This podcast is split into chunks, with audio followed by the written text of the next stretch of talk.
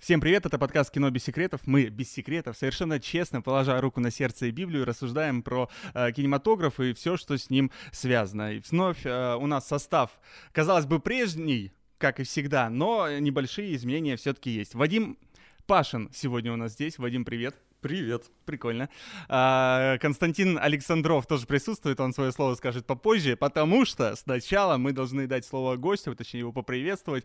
Человек, э, которого мы решили позвать. Это первый гость в нашей студии, это большая честь для нас его принять здесь, но я надеюсь для него поучаствовать в нашем подкасте в том числе. Иосиф Уманский здесь. Здравствуйте, здравствуйте. Меня зовут Иосиф Уманский, я руководитель студии Джош Изо уже Вот. 7 лет. Да, и спасибо, Иосиф, что сам ответил на немой вопрос миллионов наших слушателей, которые такие, кто? Иосиф Уманский. Вообще, на самом деле, э, небольшая предыстория, и потом начнем, э, потому что очень удивительно для меня было э, узнать, что ты из Иркутска. Ты не первый в этом, никто нафиг не знает, что я... из- все- Ты не из Питера? Ты не из Москвы? У нас есть другие города в России, которые имеют отношение к творчеству? Что? Это, это вообще очень удивительно и очень круто, потому что за студией озвучки Джош Шизо я слежу какое-то время, уже несколько лет. А, да, А о том, что узнал, что ты из Иркутска, вот буквально в этом году, и, собственно, так случилось, что мы... Не, в прошлом году, ладно. ну. Но, в общем, мы тебя позвали не просто так, а поговорить на определенную тему. Хм. Итак, а, ну стоит сказать, что Иосиф — это первый гость нашей студии, у которого есть своя страничка на Кинопоиске. Помимо того, что это просто первый гость. Ой, да ладно, там просто, там буквально один пункт. Вот. а, У Иосифа есть опыт а, в озвучивании профессионального, серьезного кино. Может быть, и не очень серьезного. Не очень серьезно, но... ну, профи- Ну, кино. допустим, Профессионально. Хотя бы Но кино. профессионального кино. Никто из нас, по-моему, не видел этот фильм. Но Сволочи. знает, но знает актера, который там снимается, вы могли? Элэй Джавуд. Фу. А фильм называется Иди к папочке. «Иди к папочке», да, вот. Возможно, это не название фильма, Да, а слоган. приглашение.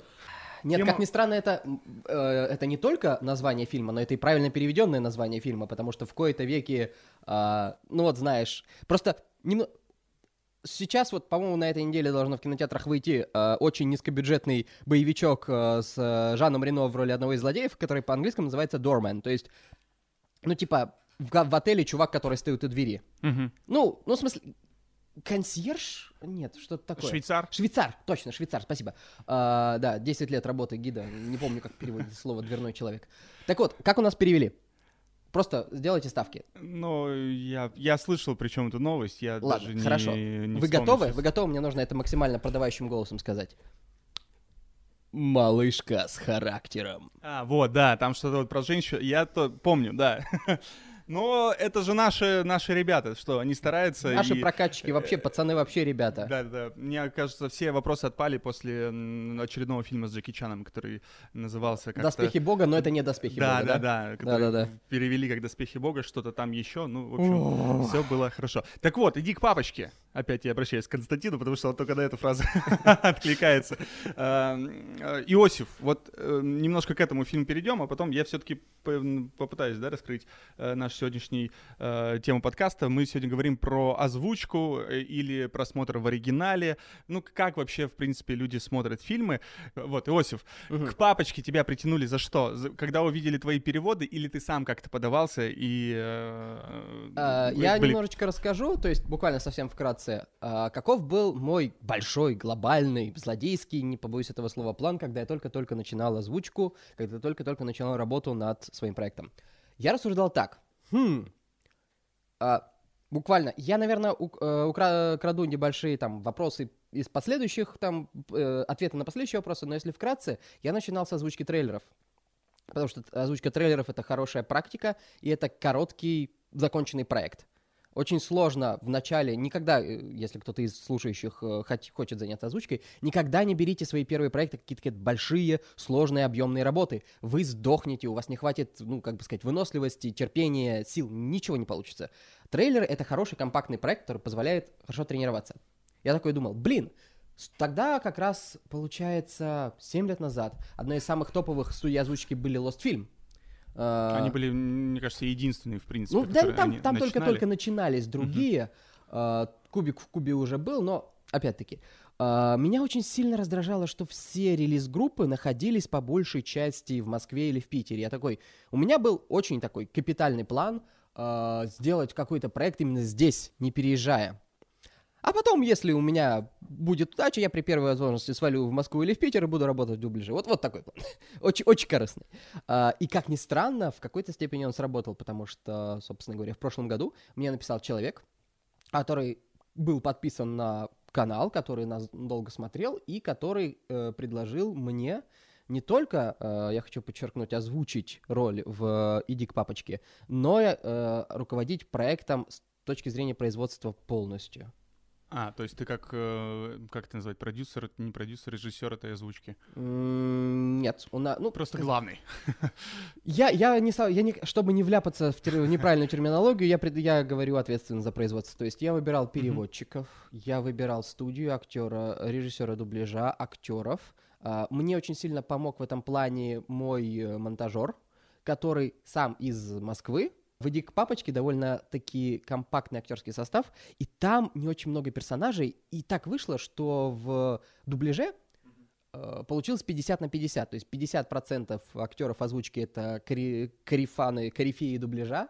Э, та же Инна Королева, Петр Гланц, э, Чихачев. М, А 50%, включая меня, это люди, у которых это был первая их роль в дубляже.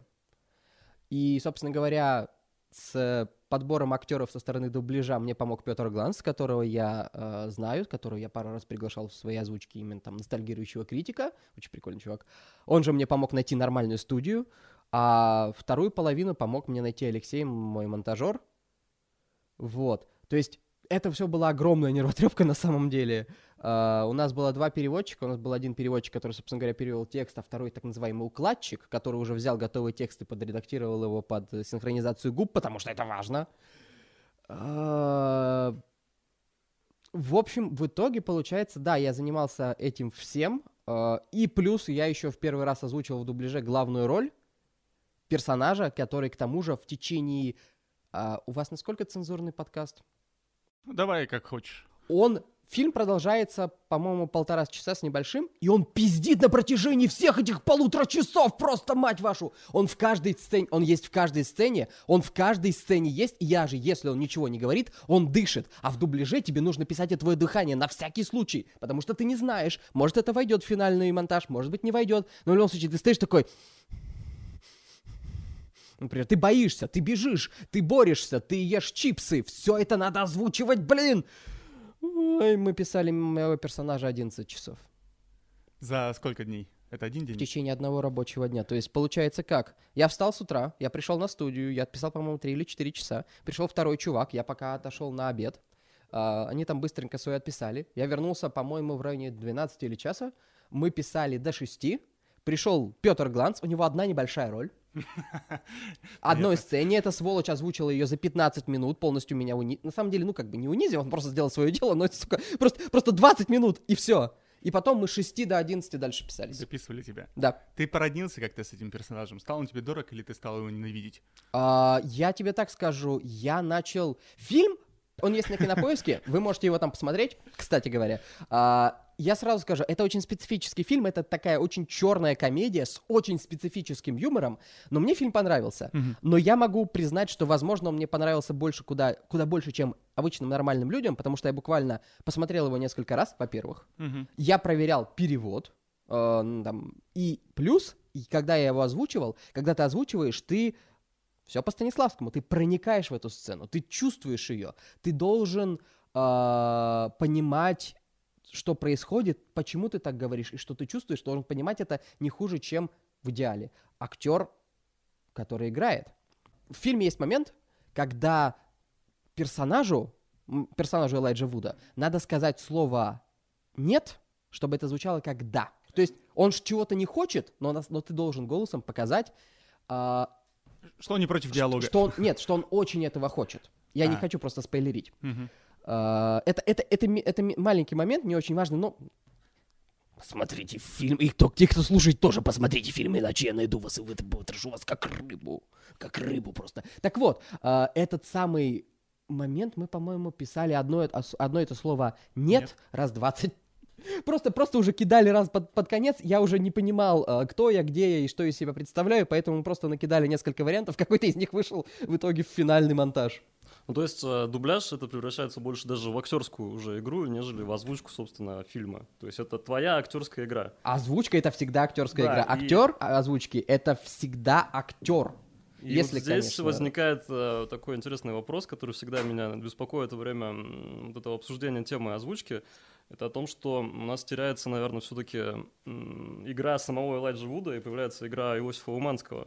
То есть мы теряем игру актера, но получаем игру актера дубляжа. И насколько вот это хорошо и правильно вообще в целом. Смотри, с одной стороны, м, возможно, это все очень сильно зависит, потому что э, мы теряем, что мы теряем? Мы теряем голос, вроде как теряем голос актера. У него остается при нем его мимика, его телодвижение, э, вот вся его актерская игра телом, например. А с другой стороны, как я это рассматриваю? Во время работы над дубляжом, именно вот «Иди к папочке», я для себя, я понял для себя, как я к этому отношусь. Смотрите, допустим, мы берем пример из озвучки анимации, любой. Аним, будь то аниме, какие-то полнометражные мультфильмы, Дисней, что Мне угодно. кажется, это самое кошмарное, что может быть в озвучке, потому что когда я смотрю, как актеры озвучивают э, мультяшных персонажей, мне кажется, это, Это, нево- да ладно, это весело. это невыносимо. Это, это шикарно. А, ты, э, суть в чем? Когда а, у нас же, вот, допустим, такой, претен- такой претензии к... э, ну, претензии у некоторых людей есть ко всему абсолютно и всегда, но э, претензии к актерам озвучки именно в анимации или в озвучке анимации, допустим, да, оригинальной, по определенным причинам, и, ребят, э, те, кто слушает, возможно, возможно, вы этого, к этому не готовы, но аниме тян их не существует, пацаны! Их нет, их озвучивают японки. Причем зачастую а, л- 600-летнюю Лоли вампира озвучивает просто женщина средних лет. Не разрушай, не разрушай сказку, подожди. Да, да, не выходи из комнаты, не нарушай ошибку. Суть в чем? То есть к ним нет претензий. Они озвучивают персонажа, они, они вносят в него определенный аспект, они вносят в него жизнь. У него изначально нет голоса. То есть У него он изначально нет голоса, то есть-. Но с другой стороны, если мы берем какой-то фильм, фильм — это коллективный труд огромного количества людей. Режиссера, сценариста, монтажера, актеров, даже, блин, чувака, который э, еду актерам э, обеспечивает на съемочной площадке. Это все коллективный труд. Неправильно рассматривать э, э, фильм как э, плод труда какого-то одного единственного человека, в том числе актера озвучки. Очень простой пример. Есть ряд, э, у меня про это есть ролик, есть ряд примеров, когда э, наши актеры дубляжа вытягивали эмоции, задуманные режиссером лучше, чем оригинальные актеры. Они справляются со своей задачей лучше. То есть они понимают, а, есть э, на, во время озвучки у тебя есть, как правило, минимум три человека. Это сам актер озвучки, это режиссер дубляжа и это звуковой, это монтажер звукоряда. Монтажер звукоряда следит за тем, что у тебя, чтобы у тебя не было в микрофон, чтобы все волны четко писались, чтобы все было красиво и хорошо. Режиссер дубляжа, собственно говоря, отвечает за отыгрыш эмоций, чтобы ты, у тебя все было как надо, чтобы ты выражал нужные мысли. Он делает то же самое, что режиссер на съемочной площадке. И э, твоя задача как актера, ты можешь лучше передать, или как минимум не хуже передать те же самые эмоции. Ты просто встраиваешься в этого человека, ты заменяешь его голос своим голосом, но у тебя абсолютно та же самая режиссерская задача. Таким образом, я считаю, что, ну, на этот вопрос нет, конечно, э, идеального ответа и самого простого, но дубляж имеет право, имеет право на жизнь, и более того, он зачастую может привносить что-то. Он может отбирать, не поймите неправильно, он может отбирать очень много, он может делать абсолютно хуже. Но если подбиралась компетентная команда, есть пример актера, э, актеров дубляжа, например, который лично у меня вызывает ассоциации того, что это просто э, актер, который говорит на русском языке внезапно. Вы можете посмотреть некоторые такие компиляции, например, я, к сожалению, забыл фамилию человека, но тот, кто у нас озвучивает Аль Пачино. Вы можете Мгм. просто посмотреть, Я там великолепно подобран голос. Человек настолько хорошо обыгрывает, играет его обертонами, вот этими всеми интонациями Аль Пачино, что просто это немножко возникает когнитивный диссонанс. Владимир Еремин. Да, если спасибо большое, правильно спасибо, спасибо. Если, да, ну тот, который озвучивал его э, Аль Пачино в «Адвокате дьявола», «Запахе женщины», вот Да-да-да, во всех он- этих классических он. фильмах. Скорее, потому что я не уверен, скорее всего, он и сейчас озвучивает Аль Пачино, но Аль Пачино уже не так часто появляется в фильмах. А, э, Про это я тоже хотел сказать, что иногда э, ты смотришь э, оригинальную дорожку. Ну, по- а, понятно, актер, который снимается на площадке, у него там миллион задач, он делает то, он же, он же вертит сюжет в том числе, ну, как-то продвигает его вперед, отыгрывает не только голосом, но и телом. А у нас актеры дубляжа — это чуваки, которые могут как-то приукрасить все. Да, ну как сказать. То есть в этом плюс и минус. Актер дубляжа в его распоряжении только голос. Что, кстати, не значит, что он играет исключительно голосом. Если вы когда-нибудь посмотрите фильмы какие-нибудь там, не знаю, репортажи со съемок, не со съемок, а это, это, бета- С озвучки? behind the, э, за кадром. Да, за кадром. За кадром. Э, Когда человек работает в кадре, когда человек озвучивает персонажа, он работает всем телом. И сейчас вы это не видите, потому что это подкаст. Но человек... э, мы ты- тут все в поту ты, сидим. ты выстраиваешь э, тело, ты э, очень, кстати, сильно помогает при озвучке персонажа, если ты дубл- копируешь его движение. Это лучше помогает тебе встроиться в его дыхание, в его темпоритм. Ты понимаешь, как он распределяет дыхание во время каких-то движений. Я уже не говорю о моментах каких-то, типа, когда там, он с кем-то борется, дерется, там, бежит. Естественно, ты это все повторяешь, и ты должен э, достоверно, поня... достоверно показать, что ты там, не знаю, допустим, задыхаешься и все, и все прочее. У тебя только голос, и в этом, ну, конечно, с этим можно переезжать, но ну, во всем есть свои минусы. Правильно понимаешь, что там именно был у тебя дубляж в фильме, это полный дубляж. Да, А в твоих проектах на YouTube это уже закадровая озвучка. да, это закадровый, за- за- закадровый перевод. Его еще называют иногда синхронным переводом. Там очень много путаницы с терминологией, все говорят Нет, ну, неправильно. Нет, ну а разъясни, пожалуйста, то есть а, в чем различие именно между синхронный перевод и закадровый перевод? Это что-то разное? Это одно и то же или это Смотри, разные в этом плане есть очень много терминолог... терминологических терминологической путаницы, потому что технически а, есть, а, допустим, э, я предпочитаю термин, вот есть слово в- voiceover. Voiceover это закадровый, это перевод, ну, то есть голос поверх голоса, грубо Мгм. говоря.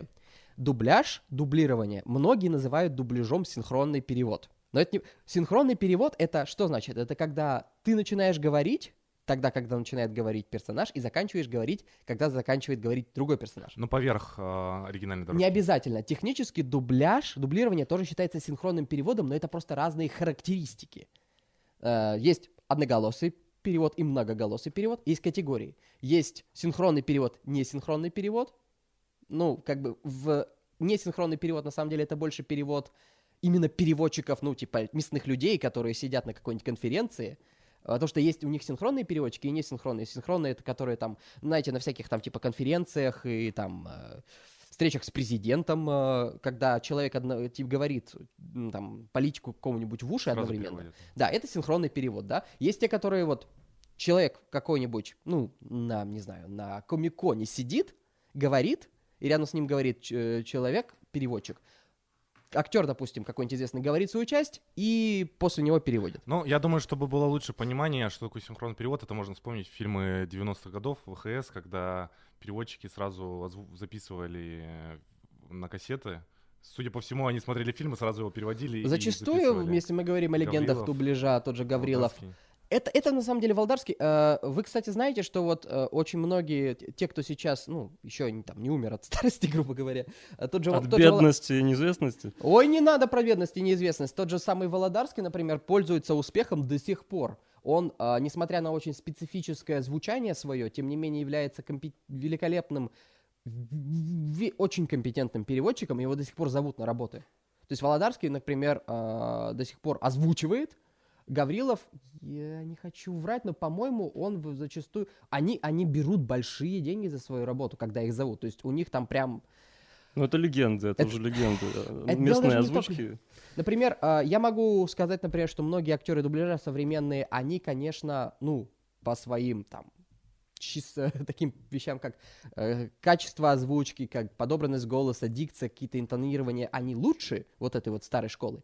Но они нахрен никогда не сделают так, как делали. То есть вы представ... Просто, просто для тех, кто не, не в теме. Как происходила вот подобная озвучка вот в этот вот, э, в легендарные эти 90-е?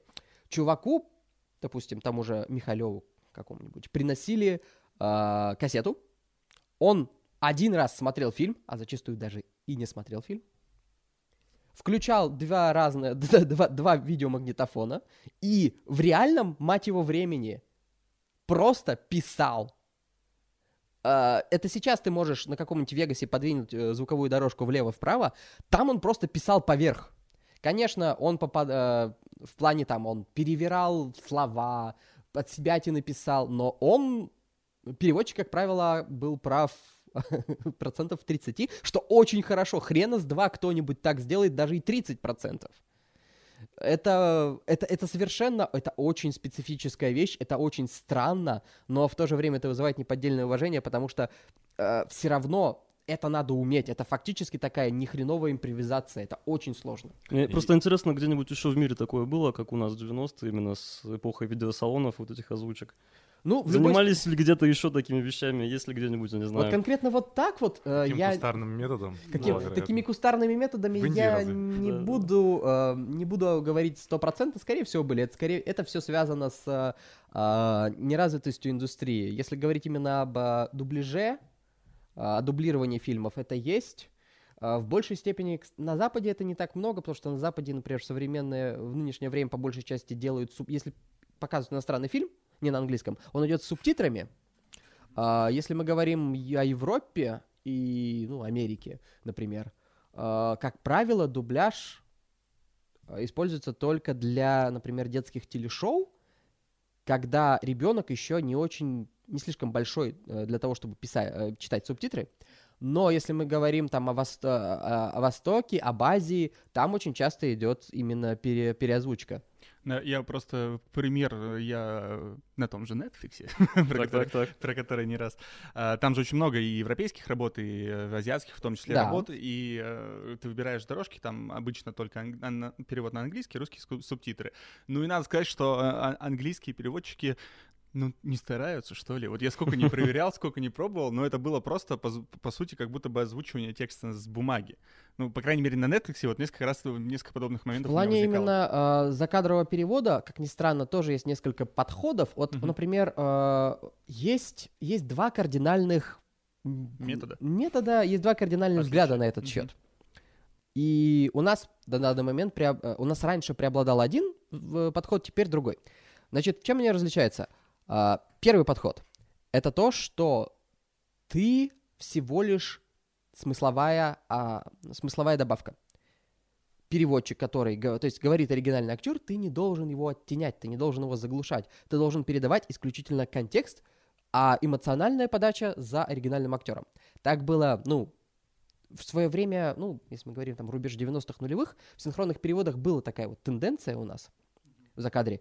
Сейчас даже самые плохие переводчики все равно стараются э, усилить вот это вот все, добавить свою эмоцию, чтобы она в идеале, и это очень сильно, чем принципиально в самом большом плане э, отличается именно закадровый перевод от дубляжа, что я для себя обнаружил. Когда ты делаешь э, закадровый, ты э, должен синхронизироваться с человеком, который, который говорит. То есть ты должен так, чтобы твои эмоции совпадали с его эмоциями. Если там наложить какую-то спектрограмму, ты должен максимально попасть во все там в низы и верхи. В дубляже это именно что, ак- э, это все по Станиславскому. Ты должен поместить себя в шкуру этого персонажа и сказать так, как ты бы чувствовал в этот момент. Потому что, э, н- например, такая деталь. В английском языке, английский язык, русский язык, сюрприз, сюрприз, это разные языки. У них могут, даже несмотря на то, что там много схожих элементов, это не так, не знаю, русский язык не так отличается по структуре какой-то, как от, допустим, китайского. Тем не менее, а, смысловые акценты и вот структура предложений может отличаться. И поэтому зачастую там, где в английском языке нужно идти на повышение, допустим, тебе нужно идти на повыше... понижение, наоборот. И в дубляже это не сработает. Тебе нужно именно вот перекроить картину полностью. А с- э, син- закадровом ты больше стараешься вот именно сделать и максимально близкую имитацию. А что тебе больше самому нравится, дубляж или закадровый? И что сложнее сложнее в каком плане? Чисто технически? технически? Ну, технически, конечно, Дубля- сложнее дубляж сделать дубляж. Просто потому что, если мы берем за- закадровый перевод, как я уже сказал, для закадрового перевода нам нужен один, один переводчик. А, для дубляжа технически это может быть тоже один переводчик, но это две разных вещи. Это, во-первых, тебе нужно сделать нормальный текст, а во-вторых, тебе его еще надо подогнать под липсинг. А, Для мо- монтажер должен быть более высокого класса для того, чтобы вы срезать, подобрать. Это же не только, извините, э, ну нарезать фразы так, чтобы они начинались и заканчивались тогда, когда шевелит губами оригинал.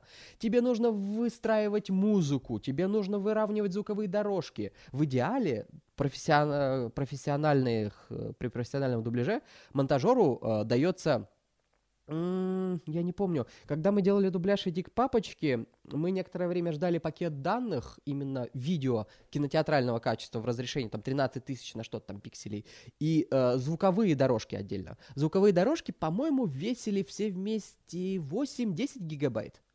Что-то такое. Потому что, во-первых, они были в очень высоком качестве, а во-вторых, их было много. Там была чисто звуковая дорожка с эмбиентом, то есть э, с э, фоновыми звуками. Щ- пение щеглов, э, там т- стрекот- э, стре- стрекотание там э, орлов, э, позвякивание бензопилы, все что угодно, вот эти вот вещи. Была отдельно музыка, была отдельно фронт, то есть, ну, э, голоса персонажей, когда они в кадре, отдельно персонажи, когда они за кадром, эхо, вот, вот это вот все. То есть это а, гораздо больше техническая работа, чем просто при закадре, потому что при закадре максимум ты э, что ты делаешь? Ты э, нах- гармонизируешь, ты находишь баланс между оригинальным, оригинальным звучанием просто в целом и оригинальным звучанием и, и звучанием именно поверх. Слушай, ну а лично для тебя? Лично как для меня. актера озвучки, что тебе больше нравится? а, Или здесь вопрос должен быть составной. Во-первых, как для актера озвучки и как для простого зрителя. То есть, что тебе нравится смотреть самому и что тебе нравится делать. Мне нравится сравнивать. То есть, например, э, в целом я предпочитаю дубляж на самом деле. Э, Я работаю актером, э, актером озвучки. Я работаю, э, помимо непосредственно озвучки, я работаю гидом последние 10 лет. Именно в с иностранными туристами. То есть у меня очень большой опыт именно э, разговора. Я очень хорошо воспринимаю речь на слух. Это одна из причин, когда я начинал, э, когда у меня не было команды, сейчас у меня уже команда, у меня не было переводчиков, я все переводил сам на слух. Я все еще сам проверяю за переводчиками и редактирую. Не потому что я им не доверяю, хотя, ну, конечно, не доверяю, потому что я просто-напросто лучше знаю тему и могу какую-то внутреннюю кухню лучше передать, если что, именно в тексте. Поэтому э, и все равно я зачастую предпочитаю, если дубляж хороший, смотреть именно дубляж, потому что все равно идет вот эта вот мыслительная работа, все равно идет вот этот вот внутренний хотя бы небольшой перевод. А, я могу посмотреть именно э, субтитрами, например, если есть какой-то интересный аспект. Вот, например, э, если в сериале или в фильме есть много каких-то э, вставок э, с другими языками, например. Вот Тарантино очень любит э, делать так, чтобы персонажи говорили на разных языках. Если мы возьмем «Бесславных ублюдков», там люди говорят на немецком, на английском, на итальянском. На это делается очень большой смысловой э, акцент. С закадровым переводом я... м, на самом деле, с закадровым переводом я зачастую смотрю, если, если дубляж плохой или если его нет. С субтитрами я в основном смотрю аниме, потому что просто потому что не потому что а, аниме нельзя нормально перевести и сделать дубляж или закадр, а потому что это сильно отличается от при- того, что к чему люди привычны. И в аниме очень много, к сожалению, людей энтузиастов, которые ни хрена не умеют озвучивать аниме. Вот, поэтому я смотрю субтитры зачастую. А нет тут такой профессиональной деформации, это когда ты смотришь э, фильм, ну, скажем, ну, не в дубляже, а в синхронной озвучке, ты слышишь английскую речь, и ты видишь перевод, скажем, в субтитрах, или как озвучили наши люди, и ты понимаешь, что они озвучили У неправильно. меня То есть ты сидишь и сам это переводишь. профессиональных проблем с этим. Не только в синхроне. Я тебе... Смотри, ты сидишь, ты просто сидишь, ты сидишь, смотришь телек, ты просто ешь еду, смотришь телек, и типа получая, вста- вставляет, появляется реклама, а у чувака, чувака, который начитывает текст, не проговоры, мать вашу! А! Это просто сводит меня с ума. Это вот, э, я не помню откуда эта цитата, но вот там типа э, какой-то, по-моему, картограф или, или специалист по составлению карт э, в свое время сказал, типа вот хорошо нормальным людям, если на карте местами поменять Исламабад и Равампаили, всем будет насрать, а я сойду с ума. Э, я зачастую, э, это непроизвольно включается просто-напросто. Это, да, это как любая другая профдеформация. Я могу обратить внимание на какой-то интересный аспект, я думаю, хм, как это интересно было, в, допустим, если это дубляж, как это интересно передали здесь, или если ты там иногда замечаешь какие-то помарочки или не, не совсем корректную работу со звуком в монтажера, у синхронного перевода, у дубляжа, ты, ты замечаешь это, и это не сказать, что... Ну, просто ты сходишь с ума. Я, будем я честны. схожу с ума, но я научился с этим жить. Да, ну у тебя есть шанс хотя бы это заметить, то есть у тебя есть шанс э, понять, что это проблема перевода, это проблема Счастье в дубляжа. неведении, Счастье в неведении. Да, а у простого зрителя, к сожалению, нет этого счастья. Или, вернее, оно у него есть, но он не может понять, что фильм плох Не потому что, Что- изначально фильм плохо, а да, потому что вот, я о чем хочу сказать. У меня есть одна замечательная история, когда я в детстве посмотрел «Большой куш», э, фильм по каналу СТС, кажется, и... Нельзя фильмы Гая Ричи смотреть по Да, общественному а телевидению. потом я посмотрел его, собственно, в других озвучках и понял, что это совершенно два разных фильма. И так очень со многим кино происходит. Цензура, к Особенно- сожалению, это вот такой Здесь вот даже момент. вопрос не цензура, а в том, что многие какие-то вещи в дубляже, они не то что сглаживаются, они просто коверкаются, передают совершенно иначе. Понимаешь, а, есть вещи, которые нельзя, к сожалению... вс- Любой, любая форма перевода — это компромисс. Даже если мы берем обыкновенные субтитры, обыкновенный текстовый перевод, и я с этим очень хорошо знаком, потому что мне часто приходилось с этим иметь дело, иногда, например, идет какой-то каламбур. Иногда, если тебе повезет, ты можешь передать этот каламбур текстом, а иногда ты не сможешь передать его даже текстом, потому что подобной смысловой, см- смыслового базиса в нас просто нет. А теперь мы берем дубляж. Тебе нужно передать смысловой смысловой базис, тебе нужно передать факт самой игры слов. И тебе нужно уложить это все еще в губы. Да, конечно, есть примеры, когда люди просто-напросто тупо не стараются, забили хрен. Но, к сожалению, зачастую это связано именно с ограничением формата. Мы жертвуем в дубляже комфортом восприятия и тем, что мы можем больше сконцентрироваться. К сожалению, как бы, кто бы что ни говорил, когда ты смотришь субтитры, ты читаешь субтитры. У тебя пере- как минимум перехватывается внимание вверх-вниз. Ну, если ты язык хоть чуть-чуть знаешь, то есть тебе это просто такая... Я очень костыль, хорошо знаю ты язык, ловишь. но тем не менее, когда я смотрю с субтитрами, у меня все равно неизбежно смещается фокус в сторону субтитров. Это просто как работает человеческий мозг. У тебя э, просто даже немножечко перепрыгивает глаза туда-сюда, и ты, э, как правило, воспринимаешь, если у тебя есть как у нас работает, как у нас мозг работает? У нас прежде всего работает визуальная информация, а потом идет там слух, э, нюх и все прочее. Это то, как эволюционно у нас э, организм выстроился. Поэтому, как правило, когда есть субтитры, ты сначала смотришь субтитры и воспринимаешь именно смысловой поток субтитров, а потом, а потом э, ты добавляешь какой-то дополнительной смысловой нагрузки именно за счет того, что слышишь. Это просто то, как работает наш мозг. К сожалению или к счастью, как есть. Будем надеяться, что все-таки к счастью, потому что наш мозг все-таки работает и, и, э, ничем плохим э, не занимается. На самом деле, давно, еще минут 30 назад была мысль, где хотелось тоже озвучить. Ты- терпел. Я терпел, я пытался, я просто все, все очень интересно, да, я слушаю одного, другого, третьего, четвертого, пятого по поводу э, наших замечательных актеров озвучки. Есть любимчики вообще у кого-нибудь? Кто? Любимчики, любимчики из актеров дубляжа именно. Кто? Я, к сожалению, не знаю Да, никого. Никого из актеров Гоблин? дубляжа по именам. А, Я очень люблю Юрия Сербина. А, Ну да. Просто, мне кажется, это единственный человек из 90-х, который и до сих пор очень хорошо переводит. И нет этого флера видеосалонов, когда там вот эти странные искаженные голоса. То есть у него действительно потрясающая, замечательная дикция. При этом он переводит, ну, все свои фильмы, насколько я знаю, одноголосые. В том числе женские роли, и ты когда смотришь фильм, то есть там есть вот эта игра, тем не менее. Конечно. у него достаточно нейтральный голос, достаточно он такой не перетягивающий на себя, но это потрясающая игра. Вот я об этом и говорю, как раз в том, что он там передает именно больше старается смысловой. Это при, одно- при одноголосой озвучке, кстати говоря, тебе как раз больше и нужно именно передавать больше смысловой посыл, потому что если ты попытаешься, за редчайшими исключениями, если ты попытаешься прям сильно эмоционально, если ты этого не умеешь, тебе просто, у тебя все это посыпется. Один из примеров, который я могу сказать, которые, как правило, вот в два голоса все вытягивают, это, наверное, только кубик в кубе из тех, которые я могу представить. Но это и то э, случай достаточно... Мне чуть-чуть довелось пообщаться с Русланом Габидулиным в свое время. Когда я только-только начинал, я ему скинул одну из своих демок, и он, он даже сказал, что это не говно. Он меня в свое время даже не вдохновил, сказал, что это, скорее всего, он мне сказал, типа, ну, типа, неплохо, ну, типа, есть над чем работать. Скорее всего, он такой послушал, такой, господи, какое говно! А! Слушай, да, неплохо, слушай, поработай, пожалуйста, вот над этим всем. Ну, в любом случае, у него есть талант, он очень хорошо умеет в многоголосие, он очень хорошо умеет играть с интонациями, и у него широкий темп, большой, э, б- большой спектр. Он может, ну, как бы сказать, вот диапазон у него широкий. Но, как правило, да, если мы говорим об одноголоске, имеет больше смысл именно вот чуть поднейтральнее делать. А, я могу рассказать про своих актеров дубляжа Давай. любимых. Да, да, да. Я, э, если мы говорим именно актеров дубляжа российских, потому что у меня есть еще любимые актеры озвучки там э, э, заграничные, но это вряд ли кто-то кому-то что-то много, много скажет. Э, Я обожаю Зайцева.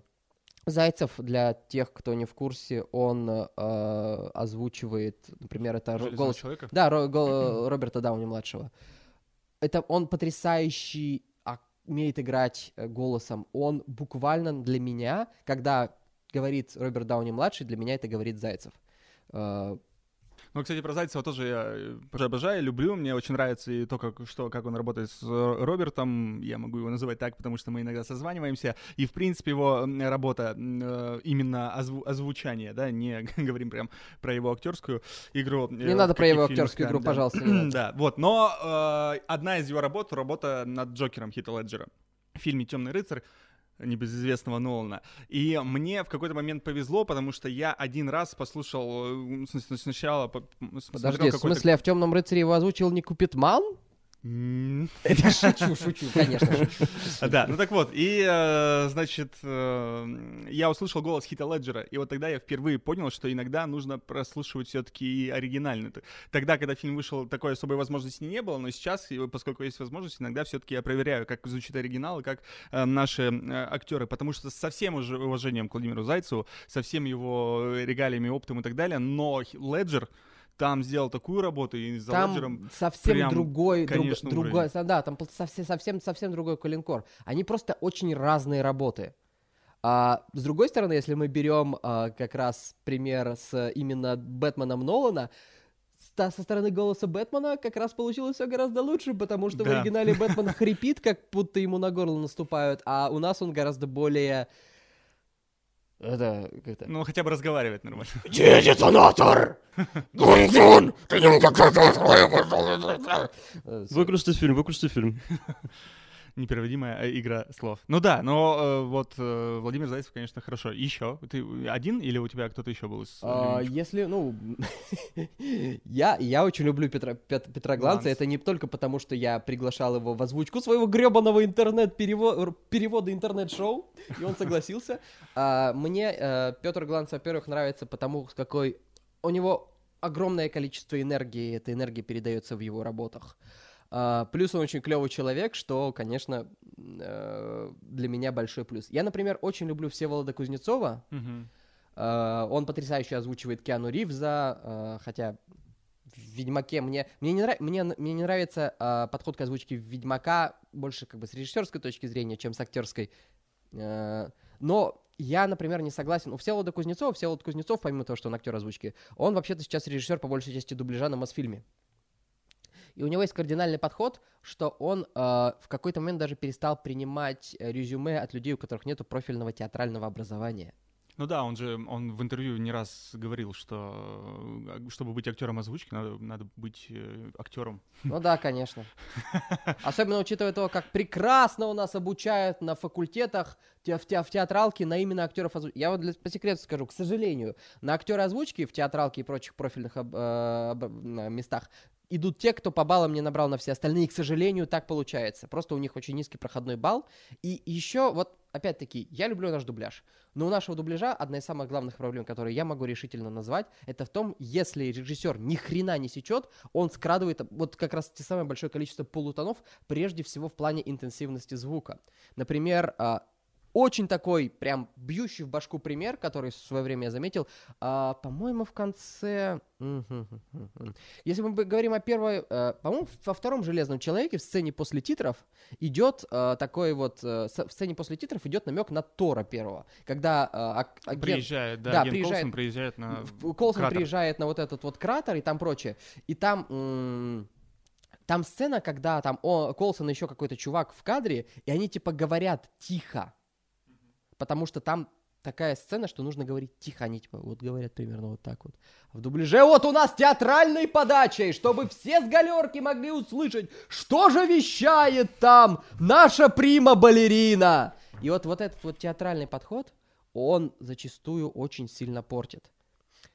Да, я понимаю, я понимаю, я, я- это моя, исключительно моя жопоболь, потому что я человек вообще без профильного образования, я жуткий самоучка, я, конечно, многому обучился у, там, я, я не говорю, что я, блин, если, если бы я сейчас был именно регулярно делал в, дубля, в дубляж, мне пришлось очень долго учиться этому всему в процессе, потому что это сильно другая специфика там закадра, но а, а, это, пури... это пуританство. Я с этим не согласен. Я считаю, что это дичайшее пуританство, особенно когда у нас есть тот же Гланс, который нахрен по образованию вообще программист. Это неправильно. Я с этим не согласен. То есть в плане как бы вот голоса он прекрасен, да, но в плане вот взглядов... м, Ну, просто у него, видишь, есть такой бэкграунд, и он со своей э, точки зрения пытается все под себя. Тем Я- более, когда он занял в руководящей должности. Э, Если мы говорим именно об актерах озвучки, я могу привести один пример, который будет... э, Один пример, который я скажу, и люди такие, кто? Не скажут, кто? Кто? Чё? Э, Я очень люблю как актера озвучки Марка Хэмилла. Марк М, Хэмилл, который играл Люка Скайуокера, по большей части, а, он не очень, ну, в смысле, в смысле того, что он за пределами там Люка Скайуокера в актерских работах, ну, не особо известен, но он раскрылся как актер дубляжа просто великолепно, как актер, а как актер озвучки, не дубляжа. А, Его а, одна из самых известных ролей это голос Джокера в мультсериале «Бэтмен» 90-х годов и его же голос Джокера в серии игр «Аркхэм». Аркхэм Asylum, Аркхэм Сити, вот это вот все. Потом, по-моему, в какой-то в четвертой части его сменили, но он там играл в трех ролях, в трех, и он гениален. Мне он нравится как актер озвучки больше, чем как актер, потому что это это будет, наверное, в, моих, в моем ролике тоже, как в свое время. А, Это тот человек, который может передать настроение, характер персонажа просто одним смехом, и он постоянно смеется по-разному и от переключения эмоций из спектра. Это потрясающе. Я добавлю на тему вот э, любимых озвучек или вот фаворитов. А, человек, о котором мы еще не говорили, это Кураж Бомбей. А, да. Денис Колесников, э, который тоже, тоже самоучка а, и озвучивает большое количество ситкомов, э, «Теория большого взрыва», «Как я встретил вашу маму», «Синий медведь Криса». И сейчас он э, лицо Paramount Comedy. Comedy, да. Он, э, вот это вот пример того чело- человека, который э, человек вы, вы, вышел, вывез исключительно на своем, то, что, на том, что он работает, собственно говоря.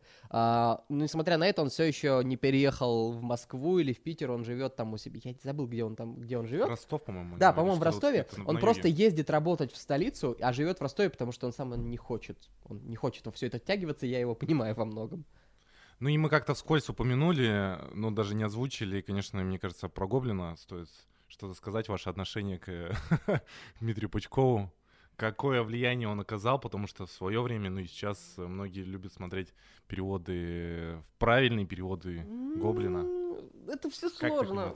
М, Понимаешь, какое дело? Во-первых, формулировка «правильный перевод» это очень хорошая торговая марка, но это, к сожалению, э, достаточно большое преувеличение зачастую. Гоблин также, точно так же привносит там очень много от себятины, и по- потому что там я правильно перевел в свое время, в правильном переводе Гоблина, вот, вот в за дубляжей, за кадры у других неправильно, а у меня неправильно. Ну, Там тоже, там тоже есть, даже если мы не говорим не о технических неточностях, там есть очень много, скажем так, серых зон, в пределах которых, ну, ну, типа, во-первых. Во-вторых, э, к сожалению, я это очень не люблю. Там были там с это связано. Я ненавижу драмы, блин, любого образа, просто презираю их, но, к сожалению, а, э, Пучков приписывал себе заслуги, собственно говоря, своего переводчика. То есть у него был переводчик, который с ним работал, с которым они разосрались, и он ушел.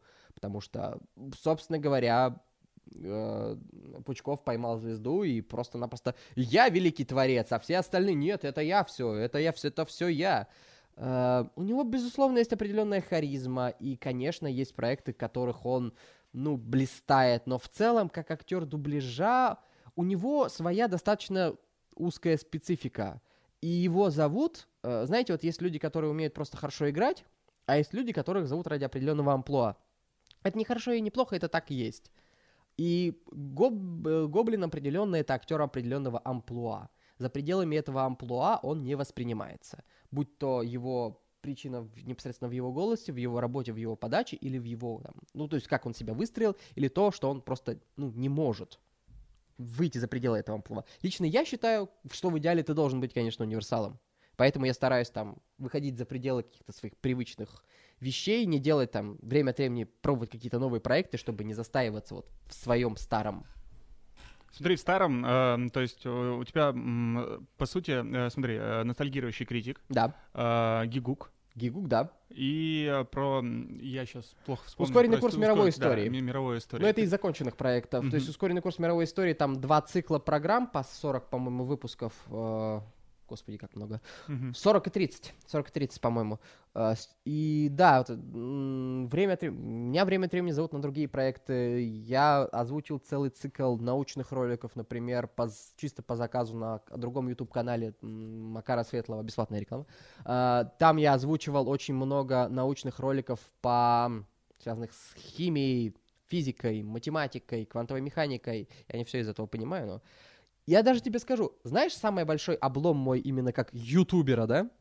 Э, Моя самая популярная озвучка находится на, кана- на его канале. Ага, не на Она твоем называется, называется, э, как же она называется? Относительность гравитации или что такое? Нет, э, суть в чем? Это, это, короче, видео о том, как один чувак, один учи- преподаватель показывает другим преподавателям, как показывать э, просто и удобно студентам э, постулат Эйнштейна о том, что гравитация искривляет материю. Прекрасный материал очень. Кроме шуток, очень интересно подано, очень клево а, сделано, и, по-моему, там что-то 2 или 3 миллиона просмотров или что-то в этом роде. Максимальный мой, это, по-моему, 600 тысяч было просмотров на одном из роликов. Это критик или гигук? По-моему, вот, по-моему, на какой-то из роликов Гигука подбирается к отметке в полмиллиона просмотров. Я, честно говоря, не помню, я не особо шликаю на свою статистику, как ни странно. Я проверяю какие-то вещи, но раньше я, раньше я очень сильно такой, о, блин, в этом месяце у меня медиана средних просмотров упала на полпроцента, что делать? А сейчас я такой, а, окей, там, типа, о, надо в следующем месяце по- побольше сделать таких вещей. Я просто хотел спросить, вот ты эти проекты как выбирал? Ты их просто выбрал, потому что тебе нравится, потому что, ну, э, критика кто-нибудь смотрел?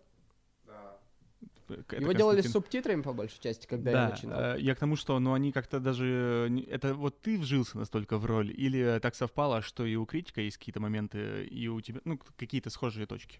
Ну, во-первых, смотрите, вот сейчас я с вами разговариваю, я сейчас с вами разговариваю более своим... Я сейчас, как бы сказать, э, у любого актера озвучки есть свои рабочие интонации. Мгм. Я сейчас говорю более-менее своим голосом, просто чуть немножечко его подал по-другому, чтобы он лучше работал в данной акустике и при данном а, а, звуковом оборудовании.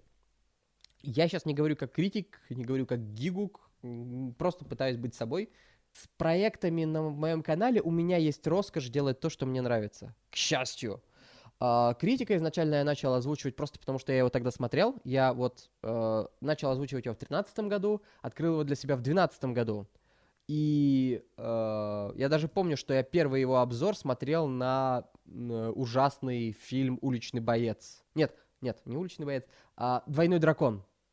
Был, был, был фильм с Марком Э, Дакаскасом, «Double Dragon», Мгм. по- По игре, по, по игре. игре. на Дэнди, да? У, Отвратительный. И, и я начал смотреть, и э, я такой к тому времени уже начал озвучивать трейлеры, и, собственно говоря, моя жена, э, прекрасная женщина, она сказала такая, типа, у вас голоса немножко похожи, почему тебе не попробовать? И я такой попробовал, и... э, И 7 лет как в тумане. Семь лет как в тумане, да. Гигука, опять-таки, Гигук, э, я совершенно случайно на него наткнулся. э, У меня был период увлеченности просмотром аниме, э, как и у многих в подростковом возрасте. Это Евангелион классический, это старая версия Хелсинга, Стальной алхимик, э, какие-то еще вещи, там Черная Библия. Нет, э, не, нет, не черная. Я, кстати, не сталкивался с Черной Библией. И потом у меня это все затухло. А я начал, я случайно посмотрел один из роликов Гигука, и он вернул к- у меня интерес к аниме. Я начал его опять смотреть.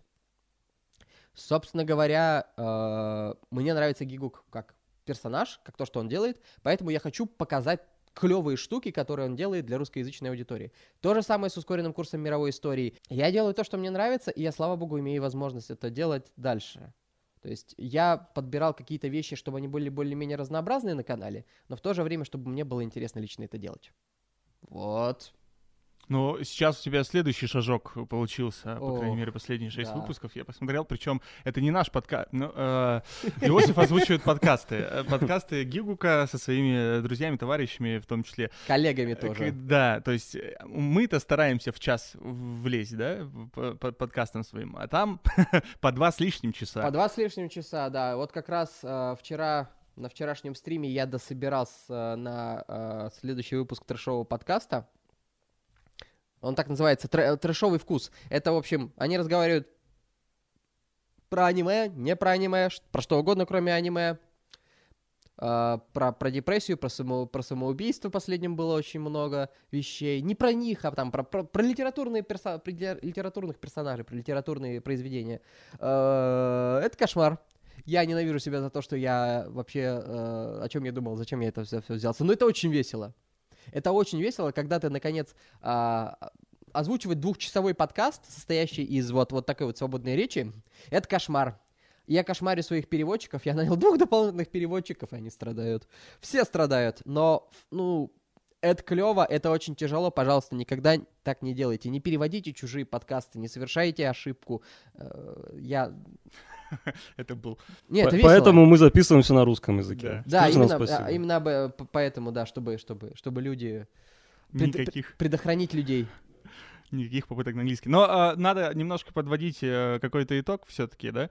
Э, изначально мы вообще с чего начали? Хорошая беседа получилась. Мне понравилось. Сижу, э, слушаю с открытым ртом, потому что очень интересные какие-то вещи рассказываются и приятно э, слушать. Про перевод же мы начали-то. Про то, что все-таки когда-нибудь переводы уйдут, все мы будем смотреть с субтитрами. Такой глобальный последний вопрос. Я считаю, что этого не произойдет никогда по ряду причин. Во-первых, всегда будут люди, например, с дисграфией, которые просто тупо не могут читать текст, потому что он у них расплывается. Это раз. Во-вторых, а, люди индивиду... уровень поглощения, так сказать, умение разговаривать на другом языке, любом, у каждого человека индивидуален. Есть люди, которые очень хорошо схватывают, есть люди, которые никогда не смогут выучить английский дальше, чем London is the capital of Great Britain.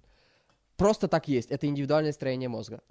Во-вторых, и- и- люди имеют право на выбор. Я считаю, что нужно, чтобы у человека была возможность выбора, чтобы у человека было несколько опций, и они были хорошо сделаны. Не потому что, ой, я не буду смотреть дубляж, потому что он сделан хером и такой-то матерью, а я буду смотреть субтитрами. Нет, я хочу, чтобы я в, в моем, в моем идеальном мире, в котором должно быть так, потому что я так сказал, а, у человека должен быть выбор между компетентным дубляжом, хорош, э, хорошим закадром, субтитрами. Потому что почему нет? Зачем ограничивать человеческий выбор? Никто не скажет, типа, ой, учите язык, ой, вы ленивые, того, чтобы, потому что вы не смотрите с субтитрами. Идите нахрен, человек хочет посмотреть фильм. Он не идет на работу, он хочет получить удовольствие, какую-то новую информацию, новые впечатления. Это его право, и он имеет право выбирать. Что значит ленивый? Ты откуда знаешь? Ты, ты за ним смотрел? Может быть, он пришел... Человек пришел с работы, он не хочет читать. Это не так плохо. Он хочет посмотреть фильм, а не почитать фильм. Вот, например. Выбор — это хорошо. Слушай, ну вот такая ремарка, в- насколько мне известно, в Китае а, большинство зарубежных фильмов в прокате идет на английском языке. Не знаю там насчет субтитров, а, возможно, там китайские субтитры идут, но они идут на языке оригинала. В том числе а, государство так поощряет и поддерживает людей изучать английский язык. И, если не ошибаюсь, и в США тоже достаточно мало фильмов идет иностранных а, с дубляжом. То есть там тоже идут... э, Да, в да, в большинстве субтитры. европейских кинотеатров и Да. в большинстве американских кинотеатров иностранные. У них просто, просто в- большая часть фильмов, которые они смотрят, все равно на английском языке, поэтому какие-нибудь французские фильмы, они там, испанские, итальянские, они, как правило, идут с субтитрами. У нас, вот, к сожалению, опять-таки, допустим, если мы говорим про Иркутск, про наш город, у нас а, с субтитрами показывают только какие-то никому не всравшиеся артхаусные вещи, к сожалению. Это В одном большая кинотеатре. дискриминация, потому что кинотеатрах. любители субтитров не могут э, исполнить свои наклонности. Да, да. а, и, к сожалению, я, я бы хотел, конечно, чтобы было, вот, допустим, Ну в да, то есть мы говорим о возможности выбора, при этом выбора его, собственно, нет. То есть у нас Да, есть дубляж. это Всё. плохо. Это, это, конечно, плохо. Я не говорю, что это хорошо. В Москве, по понятным причинам, в этом плане гораздо больше выбора. То есть там а, можно легко пойти, на- при желании можно найти не один и не два кинотеатра, или даже сеансы в определенных кинотеатрах, которые показывают новый вышедший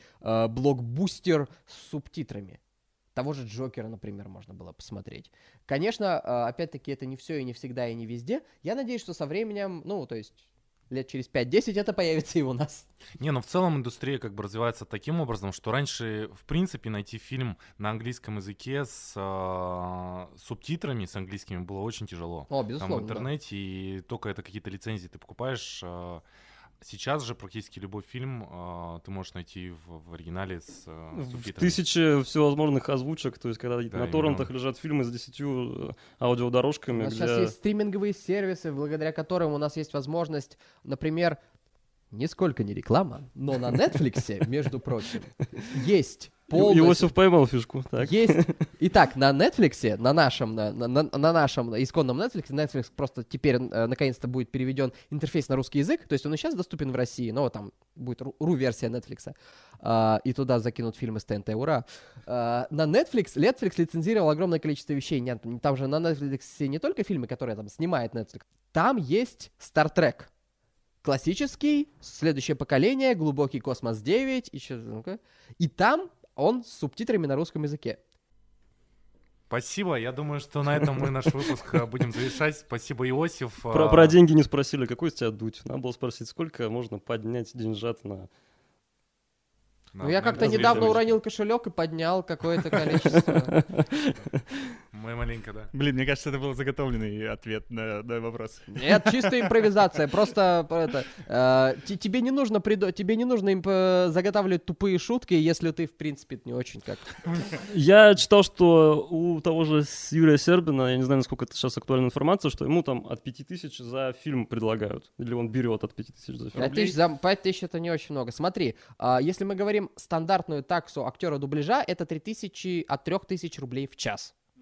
Но с оговоркой. Профессиональный актер дубляжа делает свое дело быстро. Есть, э, ну, правда, это больше исключение, есть супер корифеи, просто, просто ветераны, ребята, пацаны, а, которые главную роль озвучивают за полтора часа.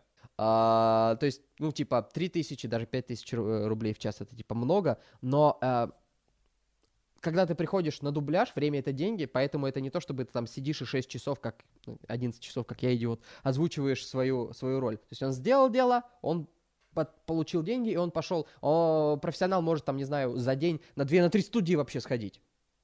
Просто сходить, озвучить свои, сделать свои дела и уйти. Это очень тяжелая работа, конечно, ты за нее можешь получать хорошие деньги, но ты при этом пашешь просто как сука. Это очень тяжелая вещь. Вадим, ты успокоился? Слушай, да, я- я интерес? спокоен, Ты да, понял, что да. ты никогда не будешь Я еще на, этим? на истории просто с кошельком успокоился. Тебе когда-нибудь... Понял, что мне ничего не ответил. Нет, просто понимаешь, ты когда-нибудь, тебе когда-нибудь, ты когда-нибудь э, приходил домой, садился и думал, блин, как же я устал говорить, как у меня болит голос. У ме- у меня есть такое. Да, у меня, у меня случалось такое. Вот, вот э, я, когда пишусь, я, я пишусь дома, по большей части. Я очень удивился, когда вы такие пригласили на подкаст. Я такой, о, подкаст, хорошо, слушайте, там, когда Дискорд включать? Что, приходить куда-то, говорить с людьми? Что? Где? Вы что, 21 век? Не, мы просто послушали, как звучат подкасты через Дискорд. Я да, Дискорд, и- к сожалению, имеет вот вот техническое. Он немножечко не для этого сделан, поэтому... Мгм, Да, там не до... Zoom! Skype! Skype! Ну, конечно же, Skype. Skype! Скайп для бизнеса еще хлеще. Ну все, да, а, подведем итог. Спасибо большое за то, что пришел. Э, Удачи тебе во всех твоих проектах, пусть они развиваются. Спасибо И большое. э, будем ходить на твои фильмы. Как, вот знаете, как я узнал? Просто посмотрите его на кинопоиске, я имею в виду, ну как вы могли, ну?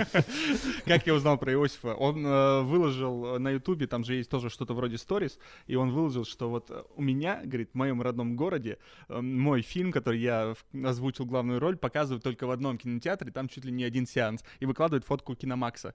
И я такой думаю, в смысле, Иркутск? Вот.